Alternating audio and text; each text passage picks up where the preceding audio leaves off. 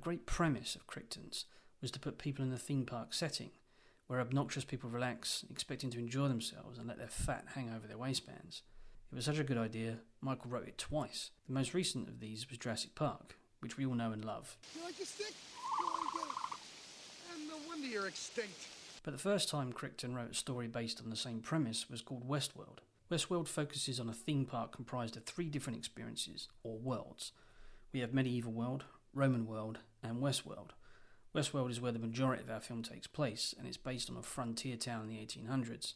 We've got the hotel, the saloon, the brothel, people spitting in spittoons, and men that are that desperate to murder and fuck something, and probably in that order.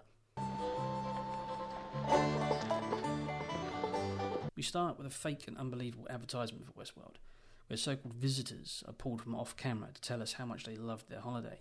It's very corny, and I think this is Crichton's attempt at satire. It kind of works, but not really. Was it worth $1,000 a day? Contact us today, or see your travel agent. At first, it seems too good to be true. You get to shoot troublemakers in the saloon, shag good-looking prostitutes, sex workers, and generally act out a nihilistic lifestyle where nothing seems to matter. On the surface, this seems like a lot of fun, but $1,000 a day, there is only so much of shooting innocents, bumming of robots, and punching small children that you could do before it all gets a little tiresome and pointless. During the film's opening, we are shown other holidaymakers. A middle-aged couple looking for some thrills before they give up all hope are the most prominently featured. Their pick is Medieval World. These characters aren't really fleshed out, so you'll have to imagine that they are totally bored of each other and fancy trying something new. The story is mainly focused on Peter, played by Richard Benjamin, and his mate John, played by James Brolin. That should be a familiar name. We don't learn much about Peter and John. Like most older movies, there isn't a great deal of backstory. Put aside your natural inquisitiveness. We're just expected to watch these two surface-level characters and get on with it. For fans of the 1960s version of The Magnificent Seven, it might be fun to see Yul Brynner's reprisal of the gunslinger walk into the saloon. The gunslinger nudges Peter at the bar, spilling his whiskey, and he antagonises Peter to the point of distraction. Because John has already been to Westworld, he is familiar with the role-playing, and is the one egging Peter on to shoot the gunslinger. I felt this was a massive overreaction. You don't just shoot someone because they bumped into you and caused you to spill a drink. He needs his mama. Kill him. Anyway, John is a bit of a devious sort. He's quite happy to engage in debauchery and lead his mate Peter astray. We learn in one scene that Peter is just separated from his wife, and that is why he's here at Westworld, to get it out of his system and forget about real life for a while. It isn't long till Peter is coerced by John into drinking to excess and shagging robot sex workers. But all good things must come to an end, and end they do, rather dramatically as it happens. After a drunken night out on the town in Westworld, the gunslinger confronts both John and Peter in the middle of the street. They can't seem to get rid of him. No matter how many times Peter shoots him, the gunslinger is like a lingering fart. John gets shot, for real, as in properly dead. That isn't supposed to be possible, and all the engineers that are watching everything 24/7 on CCTV collectively shit themselves, and the fun begins.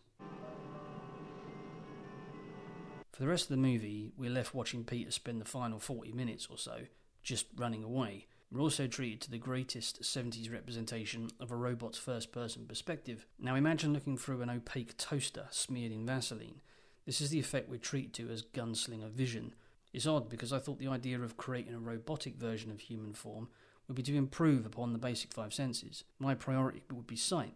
Instead, the gunslinger's vision is like Space Invaders on an Atari. Also imagine this level of shit sight in a desert environment, where most things are the same colour as sand. It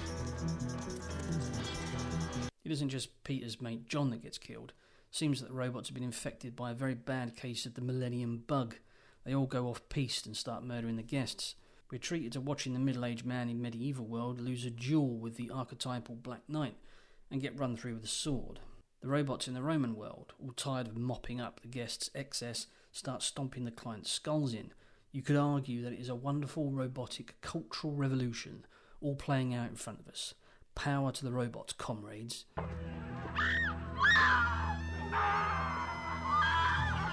The engineers all panic and pull the plug.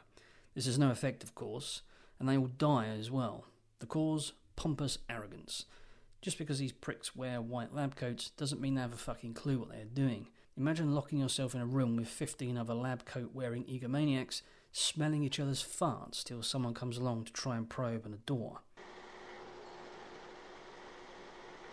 Westworld is a film you might watch to understand references that have been made about it in other films or TV shows.